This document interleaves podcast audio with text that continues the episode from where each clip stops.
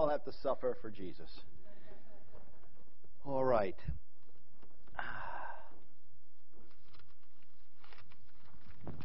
Okay, we're going to set those there. Um, my heart is kind of funny today. My heart is always kind of funny, but sometimes I'm more aware of it. I uh, maybe I, ju- I just I, I kind of am like happy in the Lord. It's good to be happy in the Lord, but at the same time, somewhat grieved that you know you look back at life and you see things that shouldn't happen, or you wish they didn't happen, or people that aren't here that should be here, and uh, then there's people that are here that aren't weren't here. That's very nice to see you. I'm not grieved that you're here. Praise God. But sometimes you reflect on that, and your heart kind of is like, and I think maybe that's you know part of what Paul was talking about, where he says, "I want to know Him." And the, the fellowship of his sufferings. I think Jesus would look out over Jerusalem at one point, the city that he came to love, to his people, the capital of his, and he looked out and wept over that city because his heart was grieved because they didn't realize what was going on there. But yet it did not move him from God's purpose. And sometimes we think sadness or grief is kind of, man, that's a bad deal. God can't be possibly moving there. But I think in this life, because of sin and because of our nature and the way God now has to deal with us, sometimes bringing sadness or grief or hardship into our life causes us to reflect in a way that nothing else would cause us to reflect. So as I'm going through these things in my own life, see, now sometimes we don't realize that parents, teachers, elders, pastors, apostles, whatever you'd want to say, actually are like people too. And we think, well, just they don't have any trouble. Well, I mean, Jesus was healing the sick, raising the dead, preaching the gospel, but continually on the, in his mind was he was going to die for the sins of the world. And nobody really cared. Heal me, do this, come see my son. We want to have dinner over for dinner. And, and I, what was it? Who was he? It's, all, it's not all about me. And this is what we think. We said, oh, now that I'm saved, well, God, it's all about me. No, it's not all about you at all. And that is really one of the, the, the, the great foundations that has slipped in since sin. It's really all about God. Now, He is the only one that should receive glory, should receive praise, should receive honor. He's the only one who's worthy of those things. But since sin has entered into our life, we think it's praise and honor, glory is for me. And God died for me. And He's supposed to make my life. This is incorrect. We kind of get like God and the world mixed up together. This is what the Bible talks about. Jesus says, Let your eye be single. Now, the word adultery means that you're kind of mixed two different things together. You should be only. That's why the Bible speaks about. I read this, talked about this scripture the other day. It came to my mind. In the Old Testament, it says, "Don't plow your field with an ox and a donkey." Well, that's kind of like a silly thing. Why is God saying that? Another says, "Don't when you when you weave clothes, don't mix cotton and wool together." Well, see, sometimes we look, man, man, that's kind of ridiculous. But he's really saying, don't mix your life with the world and with God. Don't have two different directions. There's got to be a solid core of our eyes need to be single. And this is the continual training that goes on. Now, before I get started this morning, or as I am getting started, I read the sign across the street. And sometimes I almost feel like putting a, an arrow on our sign and says, read the one across the street. They, they kind of have some good ones every now and again. Ours are pretty good, too. I get a lot of comments about those. But nevertheless, I'm trying to find out what the sign says. There's a palm tree right in the way. Can you cut that down, Aaron? Um, we become like the people with whom we associate. So select your friends carefully. Now, that's a very nice saying and we all hear it kind of, I hear it in a, in a worldly type way. And then I, I thought about that. I began to think about what I was going to share this morning. And uh, since I know that God orders our steps and all things work together for the good, and all things are for my sake, I said, okay, Lord. So I kind of have these, I like to read that sign, I like to read these things, and sometimes God uses them. And I'm thinking, you know, pick your friends carefully because you're going to become like who you're associated with. Now, how do I believe that is a true statement. I believe that's even something in the heart of God. That, that as we walk with Jesus, we're supposed to become like Him. However, what I found in my former life, if we could do that, and sometimes again, there's a carryover because we really, when many people, when they saw Jesus, were afraid of him. They, man, what, what's the power? When they saw the early church, remember we read, we talked about that scripture. They saw that and were amazed. They were astonished, but nobody wanted to get close to it. Because I believe there's a characteristic of God, we, we sing about it. He is a consuming fire, and He has a purpose that will not change. It's not going to change for your whining. It's not going to change for your desires. It's not going to change for your disagreement. It's not going to change for anything. And that sometimes scares me. See, it says when, they, when, when Jesus set his face like flint to go to Jerusalem, they, they, the disciples go, Wow, we never saw this aspect of him. We're little, this is strange. He's not taking time to pray for the children. And, and they saw a determination, and it put fear in them. And I think many times, and we sang that song, you know, we, we, need, not to, we need to crush the dirt, serpent's head and say, Fear, get out of here. But many times, fear comes in a package that we're very familiar with, and it seems to make sense. And this is where our minds need to be transformed continually. So again, in my former life, I realized pretty pretty pretty quickly that I wasn't I didn't want to be like anybody else. And so my circle of friends became very, very small. Matter of fact, pretty soon I was on the highway by myself. And the only why is that funny? It's sad. I'm burying my heart in your and pretty soon, I found out that, and again, please bear with me, cause, and try to relate this to yourself. I know many of you probably weren't, you know, not on the highway, but there, it's the same aspects. The same person that is sin nature is in me is in you. And I found pretty soon that my friends, what I thought were friends, was just people that I could use for a certain amount of time. You know, if I was getting chased by a bear, you stay behind. And pretty, but after a while, okay, I got my lunch. I don't need that person. I move on here. And because I didn't, I wanted my life to be in my own hands. Now, when I came to the Lord, and again, for me, this was very clear because of the way that my life was. Maybe, maybe some of us are more like shaded or more concealed, and we, we kind of think that we're generally okay and we're good and we're, we're trying to do the right thing. I pray for you because that is not what the Scripture reveals. And God will have to take you to a place to, to, to, to, let us know that we, there is none righteous, no, not one. We have all sinned. We're all haters of God. And until that revelation is there, I continually, in my goodness, fight against God's purpose, thinking, oh, I'm pretty good. Now, the Pharisees, they were great at it. They wanted to kill Jesus doing God a favor. Well, how could you be so deceived? Well, that's the way we are. Until I come to the place and I say, Lord, whatever you say. Now, I may, I may, not, I may not agree with it. I may fight against it. I may fail seven times at it. I may. And the thing that keeps, me, keeps us away from Jesus and his purpose is I don't want God to change me.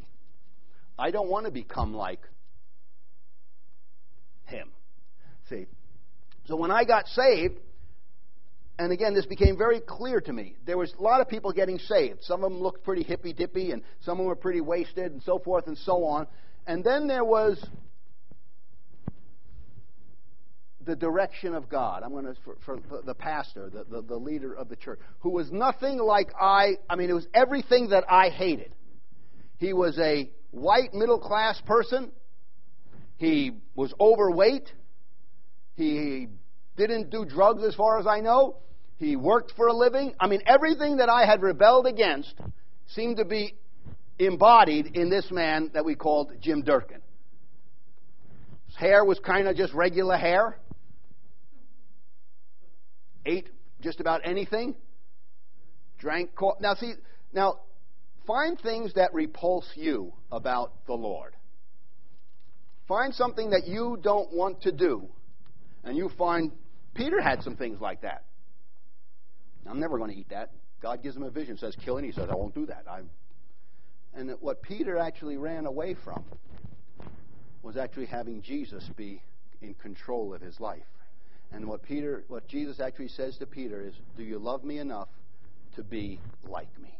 Will you feed my sheep like I fed my sheep? Will you give your life for the purpose of God as I gave my life? Many of us can go fishing and live a pretty good life. Many of us can get the bread and then walk with Him no more and still live a pretty good life. But that's not what we're called to. And pretty soon I had these two things before me. I could have continued to hang around with those that were cultivating marijuana. We should have waited a few years, it was legal. and the people that, you know, or I would have to give up everything. Now, to you, it may not seem like everything. See, when we got married, I had a little chunk, a little handbag or something. And my wife appreciated nothing in there. I had a moose tooth. Don't know why she didn't like that. I don't think we have that anymore. But what I also had was, as I was on the, I was on the highway and I'd pick up things. I had a whole set of keys, but I didn't know what they opened. And I was hoping that someday, and maybe some of us live, if you play the lottery and you go, you're winning, like someday. Oh, have you ever, you know, you, you watch some of the TV shows, and God will just answer, and He'll send you a million dollars. Some people are just waiting at their mailbox for that million dollar check. Now, if you would have worked a little bit, you already would have made that million dollars. Oh, and then every day you're disappointed, a million dollars isn't going. Get madder and madder at God. He's saying, get out and work. I've told you. Anyway, that's a different message. But I had all these keys. My wife says, What are these? I said, They're keys. She says, What are they for? I said, Well, I'm hoping that someday I'll just I'll find that lock and it'll I'm not looking for that lock anymore. But what I had to realize is that God was going to take me, show you what great things you will suffer for his name's sake. See, Paul began to hang around with those that once he hated and despised and persecuted and was going to become like them. Do we, will we be willing to lay down our own life to become in the image that God wants to mold us in? Now, we can all say we'd all like to be in the image of Jesus Christ.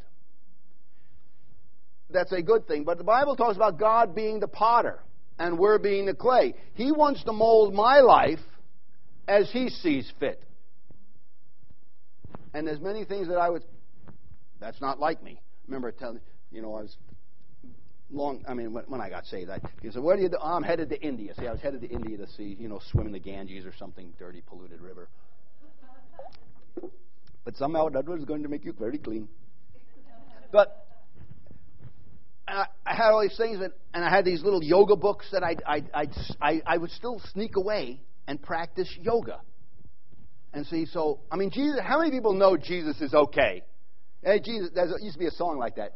Jesus is just okay. Anyway, not a good song. And Jesus is okay as long as he stays in his place. In the manger, nice little cute manger scene there. And but when we see Jesus as a consuming fire that wants to overtake our life and make it into something that maybe you didn't choose. See, we didn't choose him. See, when I was, we could choose our friends.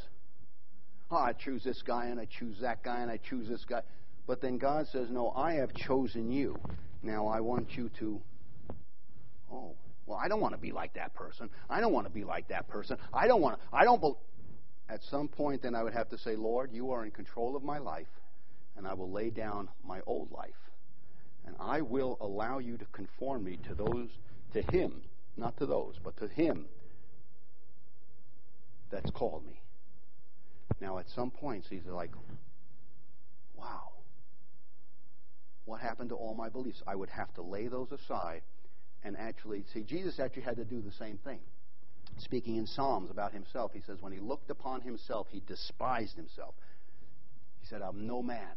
He emptied himself so completely. He said, God, you do with me what you will. Do you know who picked his 12? It was not him, it was his father. Don't you think he could have picked a better 12? And one was a devil. And you know why he picked that one? Because God said, pick that one. That the scripture might be fulfilled. It wasn't up to him, it was to fulfill God's purpose. And sometimes if it was left up to me, I would not fulfill God's purpose. That's Judas. He's going to betray you, not him. Not you know, I began to think of sometimes, have you ever looked at sometimes, and, and sometimes your things in your life seem like failures? And you thought, man, why was I so dumb? Sometimes I, you know, I, I, if I had just a half a brain, it'd be, it'd be, it'd be good. Maybe if I had no brain, it'd be better. But sometimes, and I look at things and say, man, why did that happen? You know, I look at sometimes at the experience that we had in Turkey, and I, I thank God for that.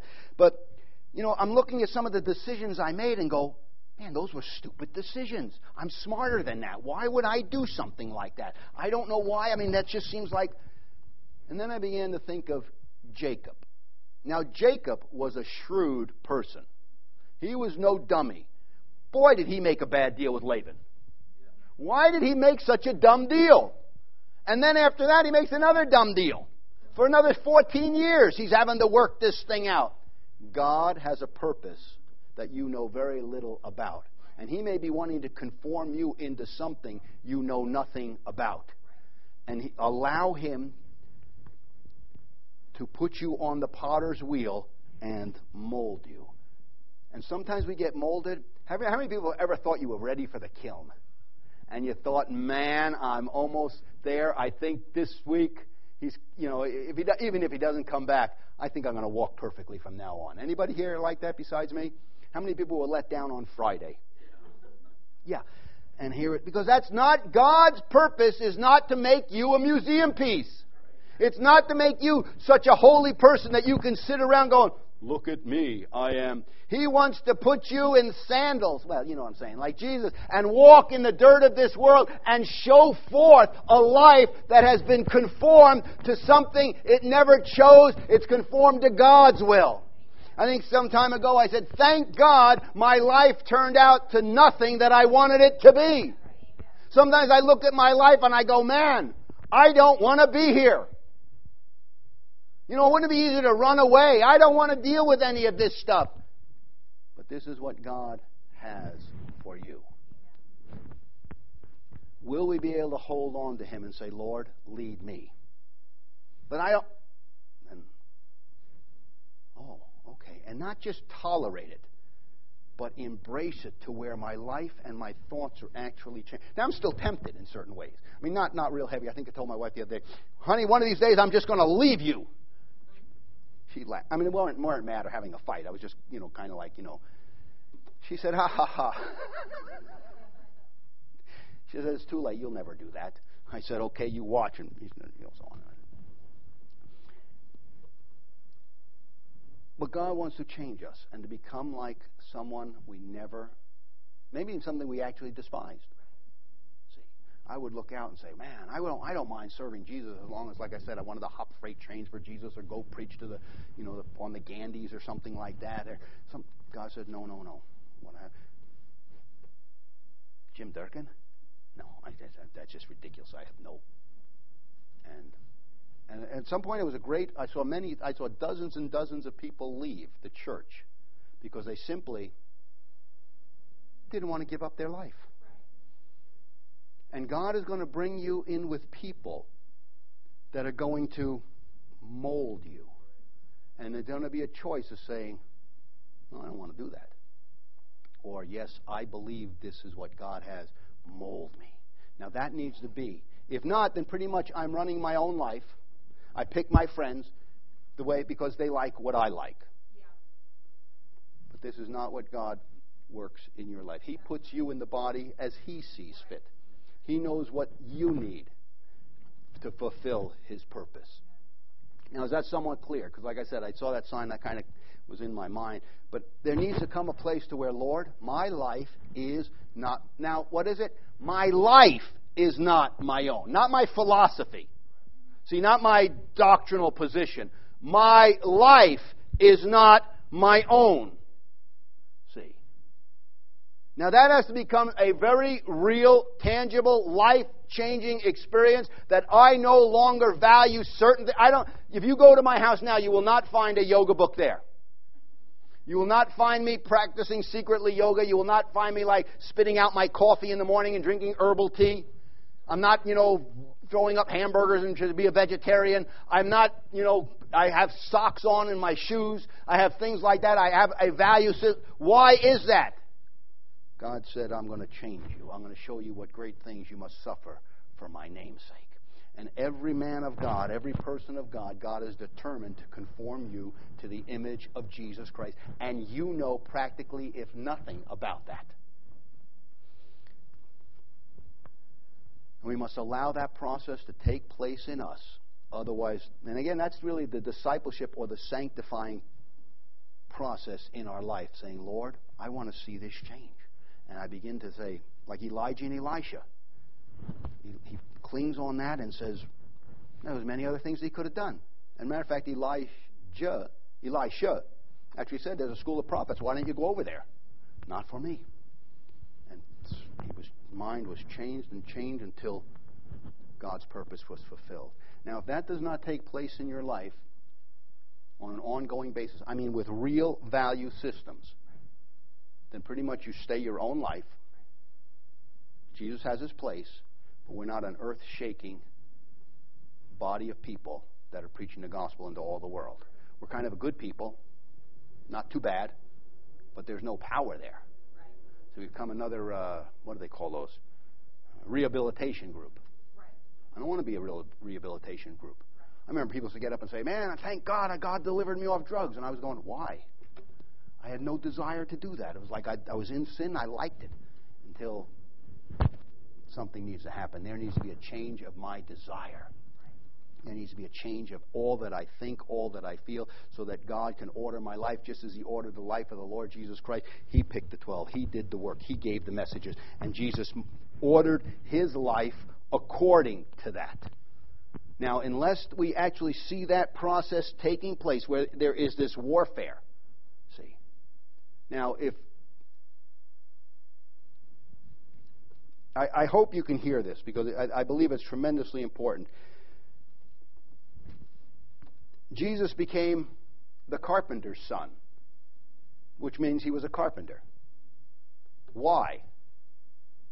He was the Son of God. He could have done anything because God was working something in his life. Now, do you think he wanted to be a carpenter? Now, Jesus had the same body as we do. Probably at the age of 12 or 13, he didn't want to be like dad at all.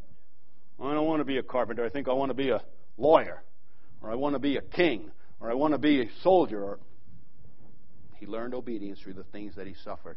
And in those things that seemingly seem like nothing or arbitrary decisions, they will change your life. But it's going to take you to have ears to hear. See, in the book of Revelations, Jesus is speaking. He's speaking great words to the church, but in the end, he says, Let those who have ears to hear, hear. We know many people did not hear it. And again, how does God.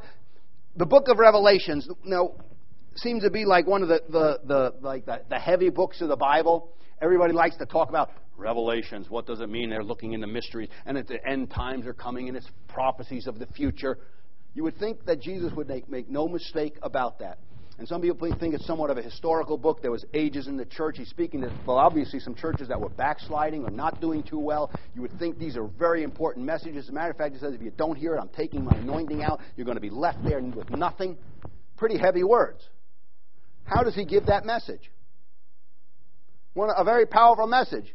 He comes to a guy on an island who's been exiled there, and he gives it to him. And he has to write these heavy messages down.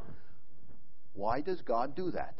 Wouldn't you think if God had something, I hear a hum, didn't you think if God had something to say, he would say it to you personally? How many people believe that? Can I have a show of hands? Come on. Does anybody believe that? Yes. I mean, if God wanted to tell me something, He'd tell me something. That's your idea. Get rid of it. He is telling you something because it come to John on the Isle of Patmos. Now, I don't know how he got the message, stuck it in a bottle, threw it out. I don't know how that worked. But it seemed like God goes to a lot of trouble.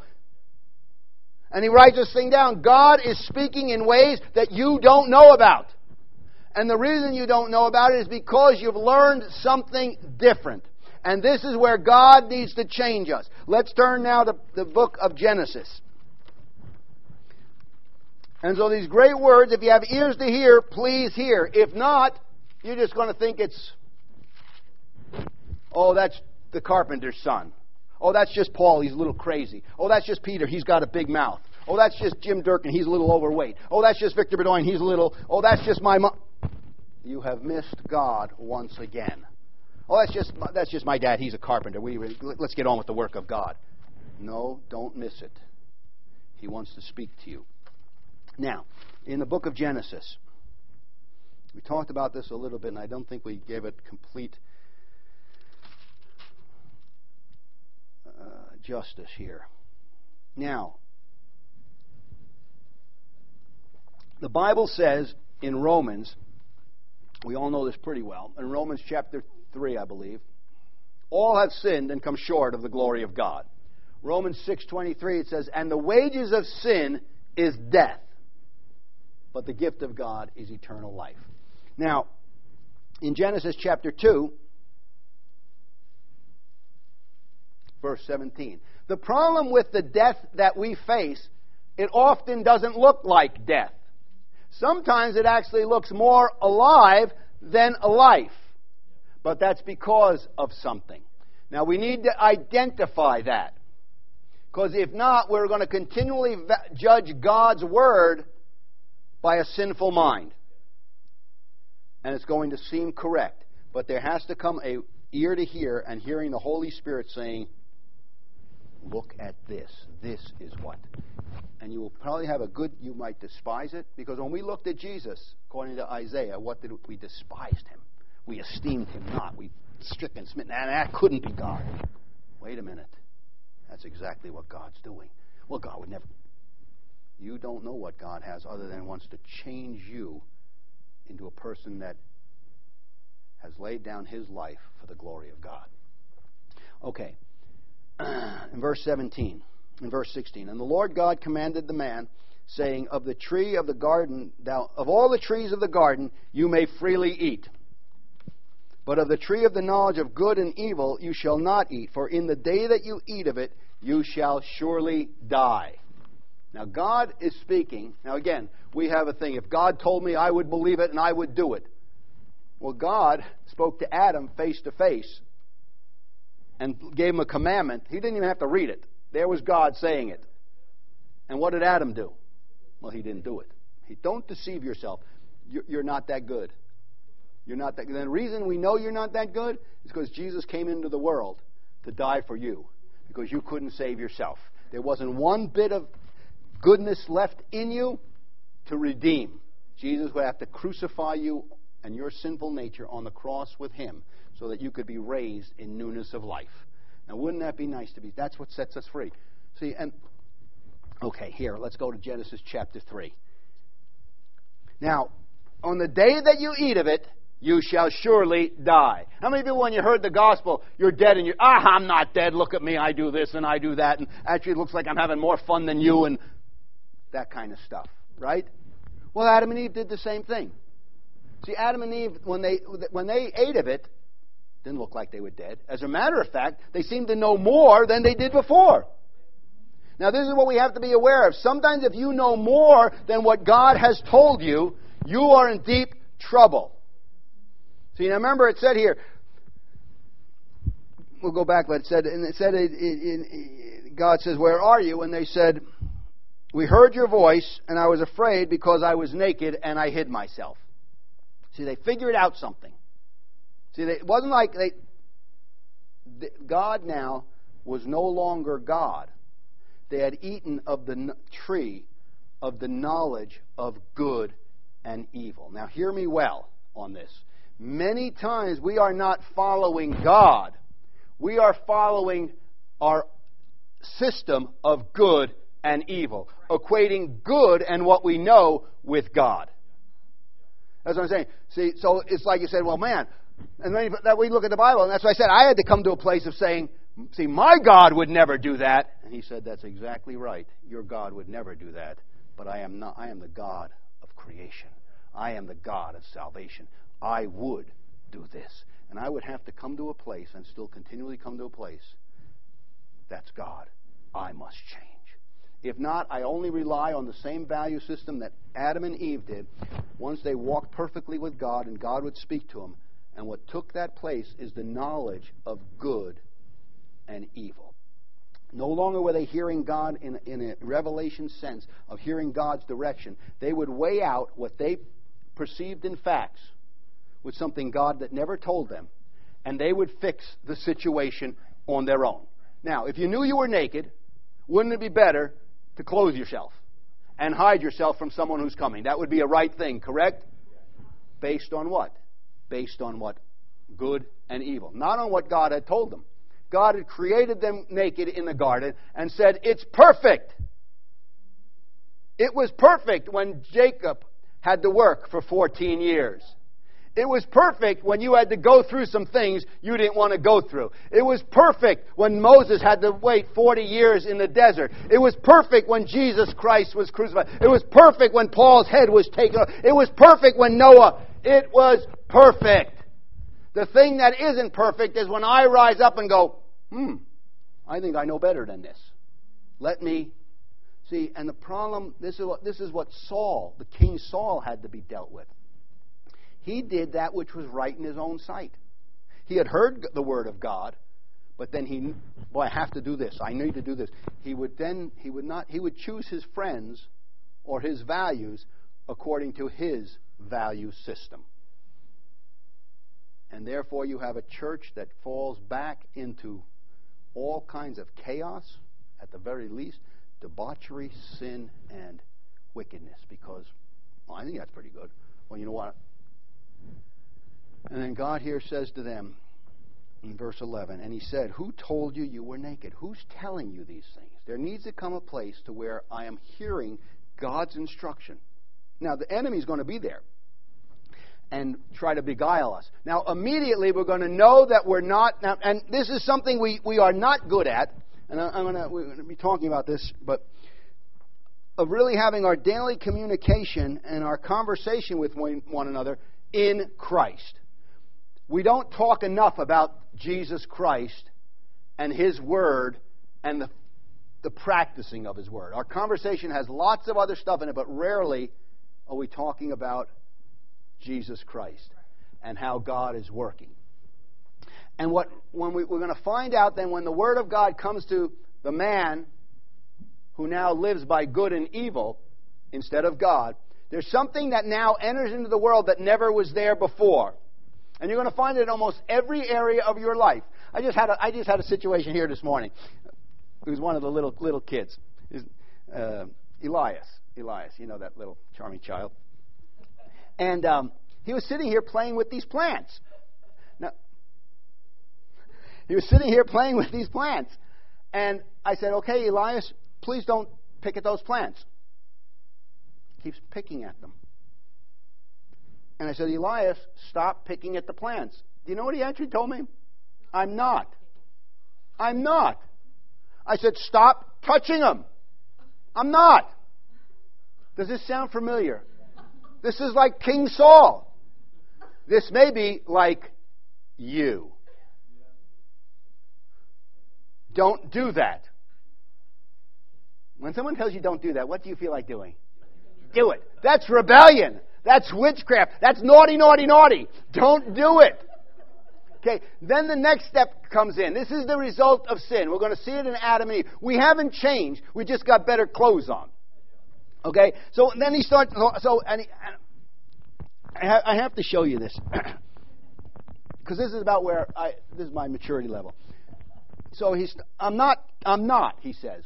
I said, now stop it. Don't touch those. I don't go away because I can feel his brain. He starts with his sleeve. Like this. I said, Stop touching it. Now, the good word came. Stop touching it. That, now, if we would have heard correction. But when the good word comes, what does it produce in us? Sin. Sin. That's what it's supposed to do. So God can say, Stop that. He's not. See, does anybody really care about the plant? I mean, God, doesn't have, God doesn't even have fake plants in heaven. He can just make nice orchids everywhere. But He's not concerned about the plant. But He's going to, remember, He's not concerned about the fish. He's going to use them, though. And if you don't stop touching the plant, you haven't heard God. Okay? I don't care if you're doing it with the sleeve. This is what, a three year old boy, two year old boy? Sharp! Sharp! They're sharp. And I noticed something. The same sin that's in Adam and Eve enters into our children very quickly. Like I said, when, when, when Grace and Anna were very young, I could tell them, I could speak them in Turkish or Armenian or English, and they'd accept my words right away. When I said anything, they'd, they'd repeat it in, in those languages. And they'd now, but now, because they've learned English so well, if I say another word, no, it's honey. I said, no, it's milk. No, it's honey. And it goes on because now what? They know something. Did you eat of the tree? Who told you that? And what keeps us away from God is the knowledge of another God. So anyway, he's touching it like this. And I said, okay, Eli, Eli, Elias, why don't we move you away from there? No, now he was. Ah, so it ended up sitting by his dad because I didn't want to deal with it. This is what we have working in us. Now, I know all of us are much more mature than Elias. I was thinking about our children the other day. They are a they're more than a reflection of us. They amplify who we are. I'm embarrassed. I mean, if you notice our children, and I, I, mean, I thank God for our kids, and maybe we have a certain person. You know, I, I and again, I'm not. I, I just there has to be some kind of a, a way we, we we deal with in this world. You know, sometimes I look at people like the Quakers or the Mennonites. Now, I don't, I don't, I haven't lived in that community. Maybe they kind of, but you know, they all seem nice. You know, when I say, boy, how come they're all so peaceful? And everybody that seems to go to that church is quiet, refrained, they dress. Oh, their shirts are tucked in. The girls, they, they, you know, even when they're playing soccer, they're in, they're.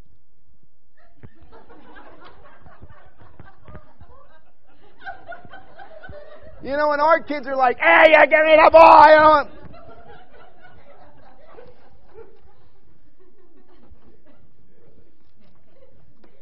I'm going, well, why is that?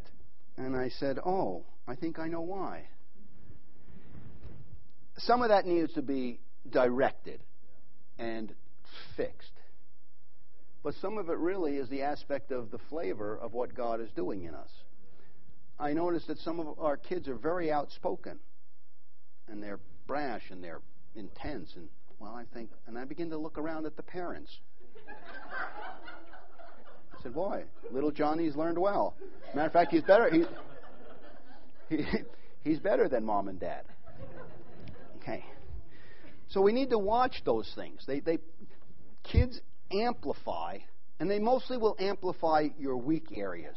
They just, they, I don't, they just always do that. And then, unfortunately, they maybe add to those because it's easier to do that. Okay, back now to the deal. The same thing is here. When Adam sinned, what immediately what comes out is justification. No matter how ridiculous. I'm not touching it. Are you, I mean, but this is what, oh no, see, I meant to, and immediately when God, now God comes to Adam. God is talking. This isn't like, you know, someone who can make a mistake. God comes and is talking. And said, and then here, and then, the man begins to justify himself. Be aware of justifying yourself. I know why you did it.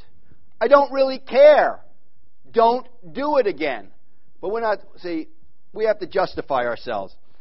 And in verse 12, and the man said, Did you eat of the tree? What would be the right answer? Yes. What would have been the right answer? Would have ended it right away. Forgive him, bless him. You know, don't touch the thing. Okay. But we're not real good at that, are we? Do you know why? We want to be right and we want to show you I know more than you. No one's going to boss me around. I heard this word the other day. We don't want to kiss up to people. I think we should kiss up to people. Now, now see, in, in, in, in I think probably in, in the Jewish culture, but in the Middle East, we would kiss each other. Now, don't get weird. I mean, you know, you'd greet one another with a holy kiss. And it wasn't really a kiss. You kind of just put cheese and make the noise. But there was a intimacy there. And then you check your wallet. because it is the Middle East. But anyway, um, there needs to be this thing of like, oh, I think the disciples wanted to be like Jesus. Oh, okay, well, we'll do that. See, they had to lay down this to do this. And to simply to say, don't touch. Yes. Did you eat of the tree? And I think, it, and I don't know this, but I think if they would have said, Father, we ate of that. Father, forgive me. I think God would have forgiven them right then and there. Just like the son, the prodigal son. I've sinned against heaven and before you. Can I come? Come on back. Forgiveness is there. But where there can be no forgiveness is where there's no sin. I'm not touching it. How could I possibly forgive you? The next step is you have to be killed. And that's where Jesus takes us and puts us on the cross with him. You know, there's a bumper sticker. Uh, it says it shouldn't hurt to be a child, and I understand the sentiment of it. But um, anyway, the, I want to get one that says it shouldn't hurt to be a parent. Give me a break already. My goodness. It shouldn't hurt to be a parent. No, I don't want to eat. Man, give me a break here. Okay. And God said, okay, and the, and the man said, Did you eat of the tree? Because you know something now. You're going to now argue with your father. You're doing stuff that you didn't learn. Like I said last week, I find things that are going on that I'm going, where did you hear those from? Because you sure didn't learn them from me. You sure didn't get them from the teaching that I teach. Where did you get those from? I can feel it. Can you feel it inside you now? That's where God wants to. Don't touch the flower. I think it was one of our kids. Who was it? Might have been Emily. It seems like an Emily deal, but it could have been Sally. Might have been me. No, it was me, maybe, when I was a kid. It'd be like, you know, you, you, you know, you're picking on your brother, and you now don't touch your brother. So I would be like this. I'm not touching him. Well, at that point, anyway.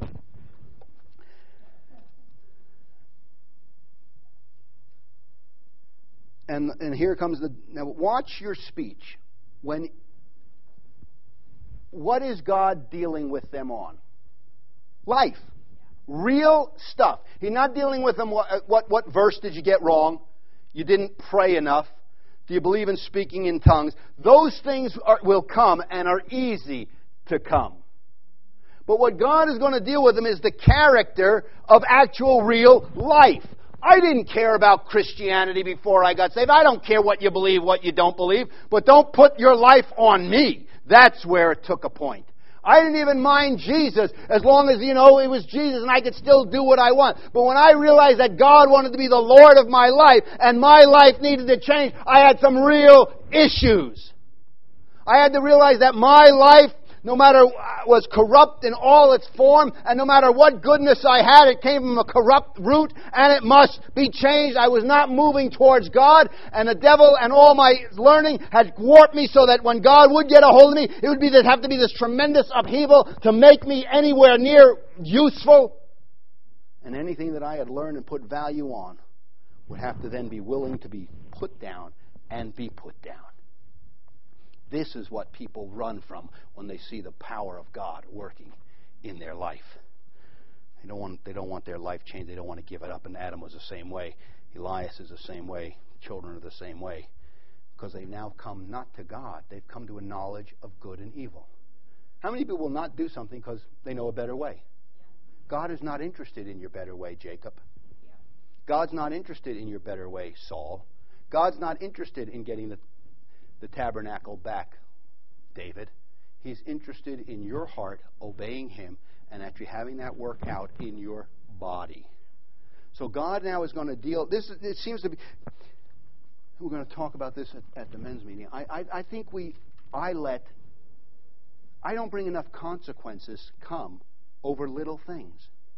God seems to bring a lot of consequences over simply eating the fruit.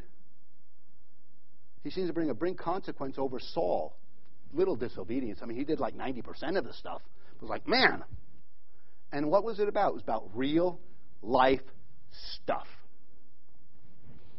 It was about eating or not eating from the tree. And so then, um, and verse 12. And the man said, Adam said, The woman you gave me, she ate it, and she gave it to me, and I did eat. See, it was, he was like, I, I really didn't know what I was doing. She made me do it. Oh, I, I, now, God, see, He doesn't buy into that. He says, Nope, now you're. And He gives everybody their just correction. But what happens is when you're dead in sins and trespasses, we've all sinned, and the wages of sin is death, we actually think we know more than the, the correct teaching. When they sinned, they died. The Bible says, not you're going to die, you died. Now, their body would eventually catch up with it. But they died. And when they died, they actually thought they were smarter than before. One of the symptoms that you're walking contrary to the Word of God is you know more. And you might actually know more. You might actually know more. God is saying, Peter knew more. I'll never eat that. Saul knew more. We had to do this. See, I, no, no, no, no. Revelation, if you have ears to hear, saying, Oh, God now is changing me. Even though I, Paul knew more. He knew that he was a Pharisee, touching the law blameless. He says, I will lay all that aside that I can know Jesus. And there would come times in his life, there's going to come times in your life, there's going to be a battle of what you know and what you think you know and what you've studied in the Word, and then Jesus is going to appear and say, Will you lay that all down? See, sometimes it's easy to lay down certain sins, but is it easy to lay down your crowns? Is it easy to lay down your reputation? Is it easy to lay down your pride? Would it be, saying this, and the buck stops here. Wouldn't it have been easier to blame Eve? Well, it wasn't my fault. You, you gave, as a matter of fact, I was doing fine till you brought her into the garden. And then she gave it, you. No, no, no. The buck stops here. I was touching the flower. I'm sorry. I will not touch the flower. Why can't I touch? No, no, no, no. Don't touch the flower. Got it. And in the doing of it, we get understanding. This is the mystery of God. All right. Now, is that somewhat clear? Okay, good. Thank you. Now, I want to kind of continue on here in the idea of, of allowing God to speak to us and how He speaks to us, and actually in a real way that we can actually walk it out in my real life. That there needs to be things that actually change. I'm going, wow, okay, these are these are coming along in my life. My values are changing, my ideas are changing, and I'm becoming like those that I'm hanging around with.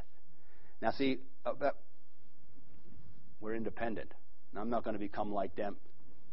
No, that's what kept me away from the church. Like I told you, I didn't like the church. I, I, I drive a Cadillac now.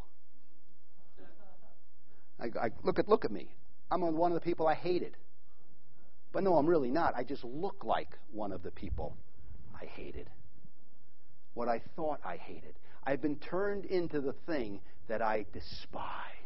Would you be willing to do that, Paul? Would you be willing to do that, Moses? Would you be willing, Lord Jesus, Son of God, King of the universe, to become sin to fulfill God's purpose, or do you have your limits? How many people have been pushed past your limit? I've heard people say, I just can't take anymore. That's exactly right. You put up your hand and said, No more. And from that point on, you will not walk with the Lord anymore. Oh, you'll have a knowledge of Him. You might even have conversations like Adam had with Him, but you're not being changed into His image because I'm not going to do that. I will not stop that. I, and you may even have just a bit. I'll show you the script. Not interested in anything you have to say. Don't touch the plant. Then I won't touch the plant. And in so doing, I'm changed. Okay, now that concept needs to be understood that our ways are not God's ways, and His Spirit and the Word of God and the church and His gifts and calling are working in us to conform us to a certain image. Okay? Now, let's turn our Bibles to Proverbs. Because it, and I, have I've taken quite a lot of time on laying, hopefully laying this foundation. Because now, without that, instruction means very little to us. See, most people, I would think, view instruction like I can take it or leave it.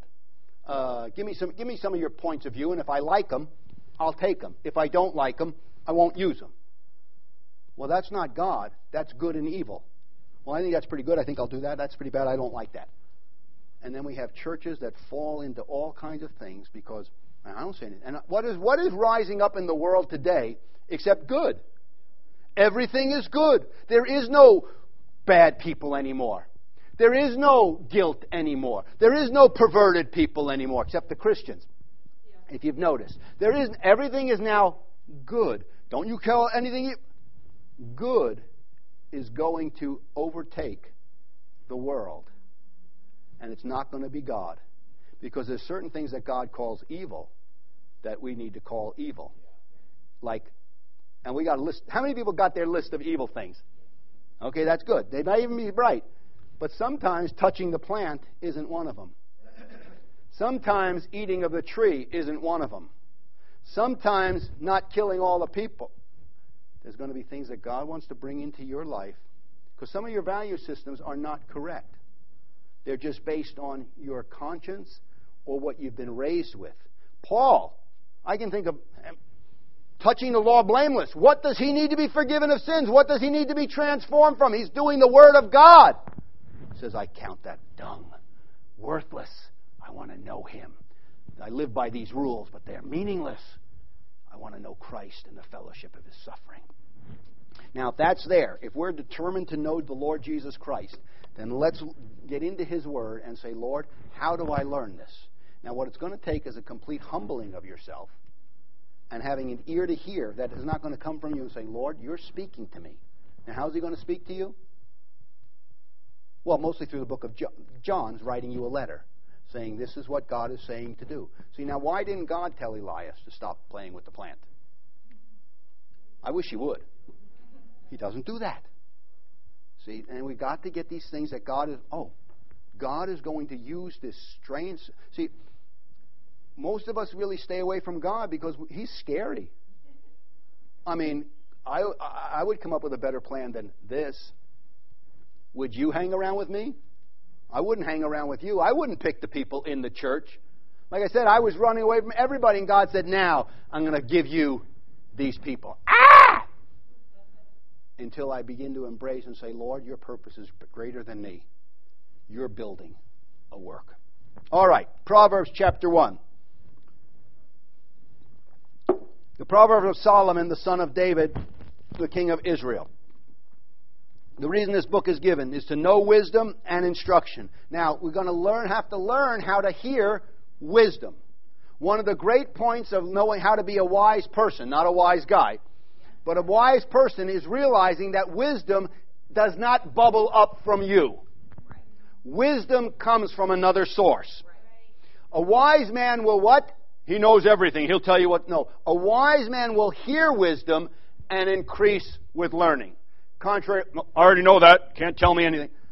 Oh, that's very good. Thank you. I think I'll, I'll. And he starts to adapt himself to hearing something that, oh, never saw that before. I'll do that. So now we're going to, to give ourselves to knowing wisdom, which means those that the Bible, Paul actually takes off on this. Says if you think you know something, become as a fool that you know nothing. Because the less you know, or at least you posture yourself like that, the more you'll be able to hear. The reason that we actually don't do things is because we know better. Well, I'm not going to do that. I would, you know, my time is valuable. Uh, I'd get somebody else. No, no, no, my son. I want you to do this. Okay, Father, I hear that. I don't quite understand that. Like, like Isaac carrying the wood.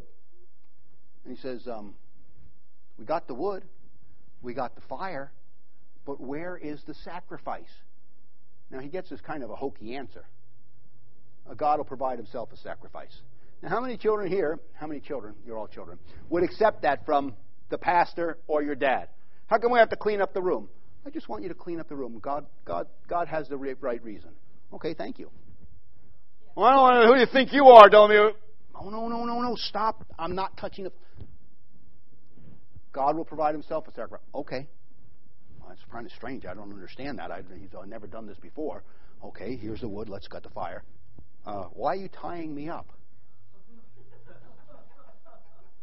well, you know, I will follow God to a point, but I'm not going to lose my life. Did you hear that? I'm not going to lose my life. Isn't that what Jesus did? If I value my life above God's direction, I have put him off to the side. My life has to be of little con- and what is your life? It's more than what you eat and drink and what you wear. But those are the things of which God is going to deal with you on because there's no other way to deal with that rebellious part is that don't eat of that tree. Oh, if my life is more than that, then, oh, sure, I, I cannot touch that because I know God is working. Oh, Father, I realize that you must have a plan here. I must, oh, instead of, well, wait a minute, I'm 13 years old, I'll tell you what to do, and you're, you're just being dumb here. You're getting old. You've always brought a sacrifice. You're wrong. Foolishness. Foolishness. But we think it's very wise to act like that. Well, I told him off, boy, I gave him a piece of my mind. That means you don't have too much left. Okay. The word to know the words. Now here, this this is given to us. God is now saying, "My children, I'm going to reveal some secrets to you." And we say, "Well, why, why isn't God talking to me?" He's talking to you. I want to teach you how to know wisdom, and I want you to know instruction. Most of the time, we don't hear instruction very well. We just kind of blow it off. To perceive the words of understanding. God wants to speak to you and give you some understanding. And sometimes we, oh, that's kind of dumb. I don't see. Wait a minute. Humble yourself and actually say, wait a minute. You know what? I'm going to give myself to that. And I'm going to start doing that, and I'm going to let that word work in me, and something is going to take place. Okay. To receive instruction of wisdom, justice, judgment, and equity. Now, instruction and correction, the Bible uses many times together. The instruction or correction of wisdom. Now, was it instruction to Elias to not touch the plant, or was it correction? Well, it's really both. Instruction is, is kind of a politically correct way of saying correction. And we, we've, uh, we found out an, another way how to say discipline or you know, getting a spanking. It's cultivating. I like that. Because, you know, Bible talks about that our hearts should be, you know, our, the, the Word of God is sown in our hearts. But some, God sometimes can't just cultivate your heart. The way that He cultivates this ground many times is through this ground. So sometimes when you cultivate this, this actually gets softer. Okay? So we want to be cultivating the garden. Because wouldn't it be great? I mean, could you imagine punching somebody in the chest? You get a heart attack, a broken rib. A, I mean, bam. So he says, No, no, no. I'm going to tell you what. I'm going to give you this wonderful thing. You, you can't break it. It, it takes a licking. anyway, do you understand? Sometimes we have to, like, okay, there's some cultivating that needs to go on. All right? Now, it's, it's always funny when it happens up here. But cultivation usually isn't funny when it happens to you. And sometimes we have to laugh about things because sometimes if not, we just we just cry. I mean, my goodness, I couldn't put up with this life. What a dealing of God and having to, you know, what anyway. Okay, receive judge instruction, instruction, and then here it comes. God is going to come and say, "Did you eat of the tree?" Instruction. Now, when sin, for sinful man, what is the natural response to instruction? Justification, lying, being right. I'm not touching it. Let me tell you why. It wasn't my, you know, I wouldn't be in this mess if it wasn't for the church.